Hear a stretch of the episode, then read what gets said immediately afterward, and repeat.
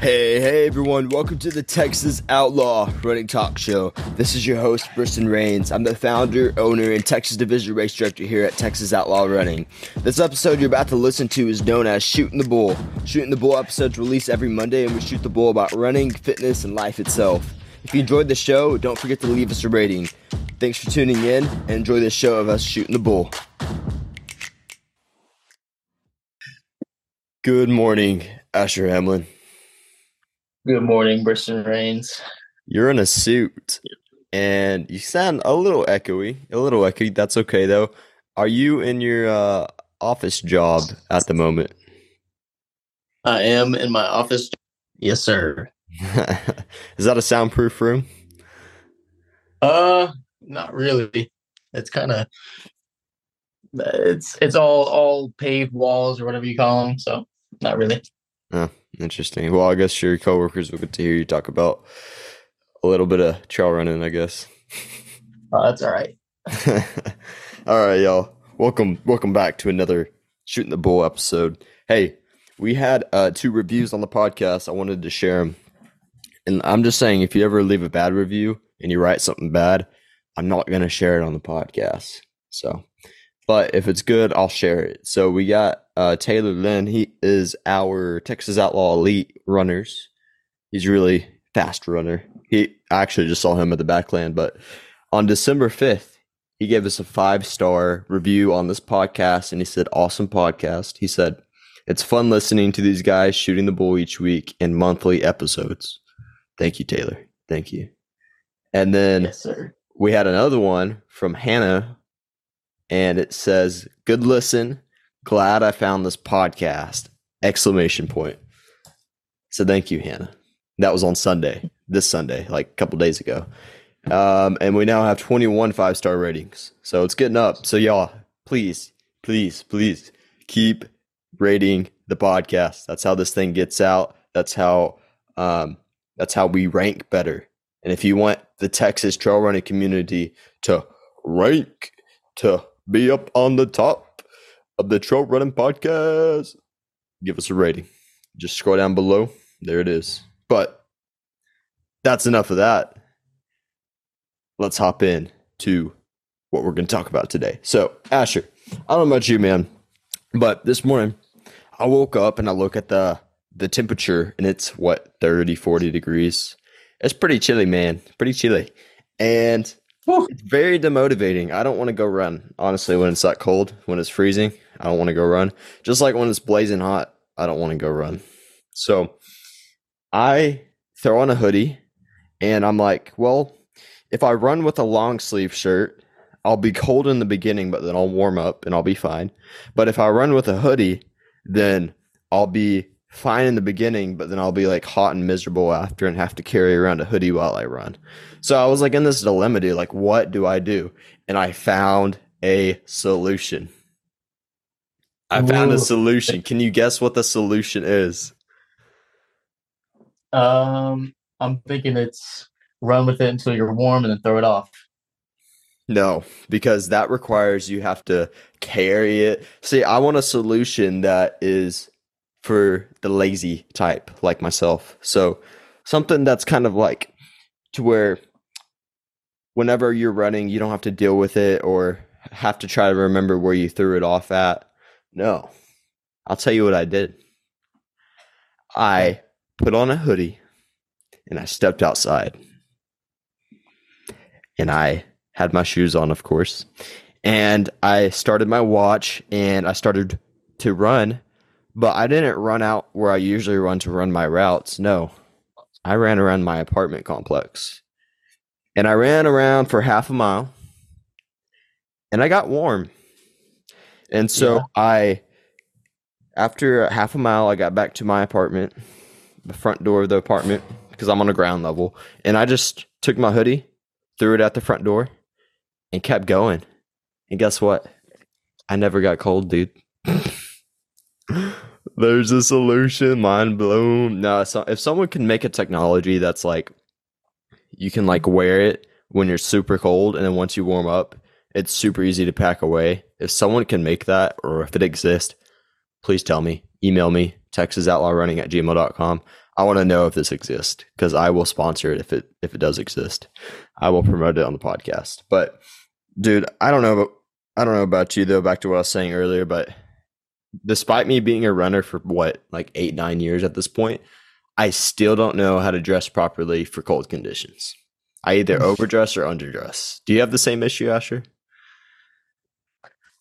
Man, it's like there's that certain temperature, probably between like 30, no, probably between like 40 and 60 degrees, uh, 40 and 50, I'd say, where it's like I cannot figure out how many layers I need. I don't know if I need a long sleeve and gloves, or I need like short sleeve and gloves, or maybe a long sleeve and then a short sleeve on top, or maybe a jacket.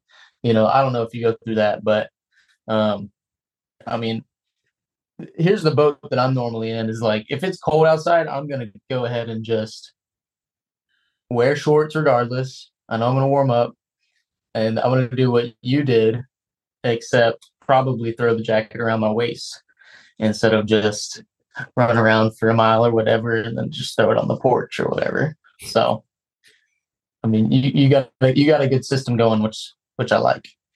Yeah. So Yeah. I don't like the throwing around the waist, man. It's just it's just so bothersome. It bothers me, man. so bothers. Yeah. Yeah. And it's like we need like a system to where basically like it's like a jacket that zips, right? And then Yeah. you can take it off and it and it's something that like you can easily fold into like a ball like really quick, something super thin, and then Yeah. attach it to like a sh- some running shorts or something that have like a special thing you can attach it to that doesn't jingle Right. around. You know what I mean? Like bothering you. Right. Yeah.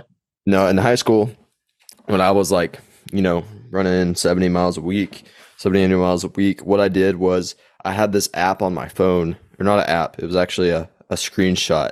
I had gone on Google and I typed in like how to dress for running when it's cold.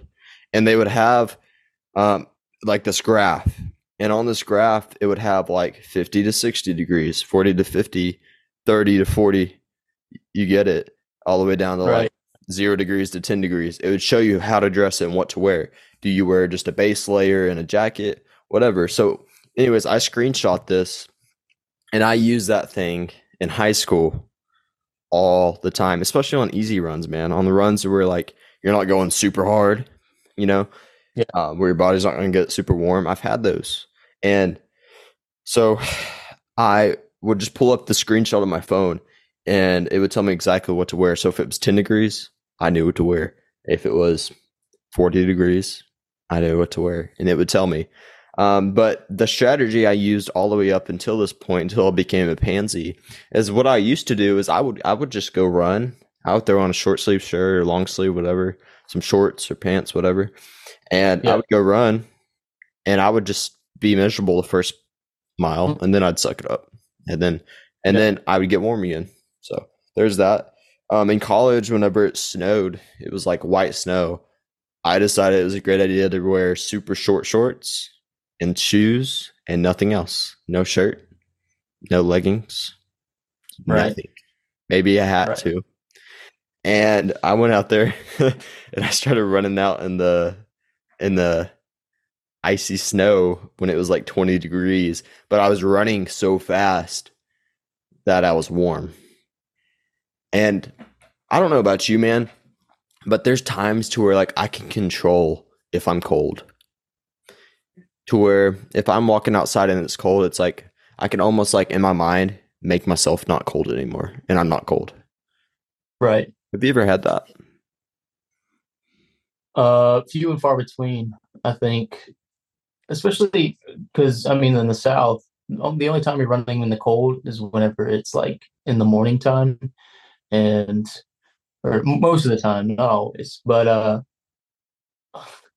I think I will have prepared. Like I'm just a guy that's gonna layer regardless. So if I it's gonna be cold outside, I'm just gonna go ahead and, and layer. Although I think I in the past I have convinced myself like, oh, it's not even that bad. I'm just gonna suck it up and deal. Actually, a couple of days ago, crazy, but in Florida right now, it's like it in the mornings and sometimes in the evenings, it's been like 50 degrees. Like it's been cold, and so? Bro, I'm- bro, hold up. Bro, 50 degrees is not cold, bro. That's like Well, perfect. Exactly. Yeah, right. You're thinking about it and you're like 50 degrees, that's nothing right now. Like that that's kind of a nice day, but whenever it's been 85 consistently and like that's what I'm used to from having moved down here and then we have a couple 50 degree days thrown in. I mean, think about it if it were in the summer in Texas or in Arkansas and it had been 85 consistently and then there's a 50 degree day, where you're gonna be freezing. Uh and so it, that was kind of my mindset was all right i'm already used to the warm i'm just gonna pretend like it's warm and i felt fine you know even though it was eh, cold and i probably needed to run faster to actually warm up but Mm. yeah worked out I guess it doesn't ever get cold in Florida, like super cold. It really doesn't not like this It's kind of weird, dude. yeah Weird. Huh, interesting. Yeah, man. I uh yeah, I think those two solutions of just either sucking it up or doing a little warm up jog with a hoodie are Yep. probably some of the best solutions there, in my opinion. In my opinion. But I like the idea of just wearing like some like bare shorts with like two inches inseam and then just going as hard as you can while it's like zero degrees outside. Have you seen that video? I you I'm sure you've seen it, bro. to where the news reporter he's out in the snow and it's dark and he's like, "Yeah, it's like a blizzard and it's crazy weather out here. There's no one out here." And then there's this guy and this girl that run past him and then he starts interviewing them and then he's like as he's interviewing there- she's like yeah it's perfect weather. We're out here just having a good time running. And then she runs off and uh in the background as he's taking over she slips and falls in her butt. Yeah yeah. Have you seen that video? Yeah it's a classic. That is yes that is the iconic classic video right there. Yeah. Yeah man i yeah I, I guess these people in the mountain states during this time because you know we're down south. We're down here where it's a little warmer. We don't really see snow. I don't i feel like we see snow like once every two years but i think the people or from what i understand is people in the mountains they they do the cross country skiing stuff. So like they strap on Yeah. like these like basically these running um they look like tennis rackets on their feet and that's how they run in the snow. Have you ever done that? I've never done that, but I've seen. I actually have a friend who, uh, in the winter, well, it's kind of crazy how they train for cross country skiing. Not to get in this whole topic, but um, in the summers, wait, are you talking about like hiking? Are you talking about like cross country hiking with the snow boots or whatever? No, like or I don't know, like cross country skiing, running, like I don't know. It's kind of a combination of skiing and running. Like you run and you ski. No, I haven't seen that. Well, maybe, maybe that's a different sport than what I'm thinking about. I'm thinking about cross country skiing, where it's like you're going up hills, but you're also, you know, going down hills too. Well, that's part of it, yeah. Yeah. But I have a buddy who lives up in Maine, and so you know, four months out of the year, whenever there's snow on the ground, five months, six months, whatever it is, he uh he does cross country skiing. Um, and but the other the other five months or six months of the year where it's actually you know there's no snow on the ground and so there's no opportunity to ski he'll uh rollerblade everywhere and like you know do the same motions to get up the hill and, and that sort of thing so i don't know where i was going with that but that's kind of an interesting sport i've never really thought about Yeah, dude, this whole rollerblading thing is just I think it's like a new trend. I was running the Yeah. other day and this guy comes flying by me on some rollerblades, dude. Um, Yeah. I remember we were in downtown Georgia, uh, Atlanta, Georgia, and yeah, there's a couple of dudes just rollerblading. They had like their their traffic gear on and stuff, and they're just rollerblading, dude. But yeah, I can't do that stuff, man. If if if I ever try rollerblading, man, as you know, I'm just too uncoordinated, man. That's why I run. I run because I'm uncoordinated at everything I ever do, and so that's why I run. But no, that that stuff scares me, man. You're on two wheels, rollerblading, man. I feel like I'm gonna like bust my butt, dude. I don't know. That scares me. That scares me. yeah Can't can't relate there, dude. But That is scary. um, well, with that, I almost said it. With that being said, as y'all, I don't know if y'all know, but that's my. Apparently, I say that a lot. I say "with that being said" a lot. Apparently, it needs to be on a T-shirt too. So, That's no, right. but I I do mean it. With that being said, I'm gonna still say it. But with that being said, um, we have, uh, we have a a conversation I really wanted to kind of look into a little bit and touch on this podcast, which these are only about 20 minutes long every episode. But I, I wanted to, you know, kind of see your thoughts on this, Asher. But as far as our sport of trail running and the sport of us going out into the woods and running, um, apparently, you know, studies show it's growing and it's becoming more and more popular.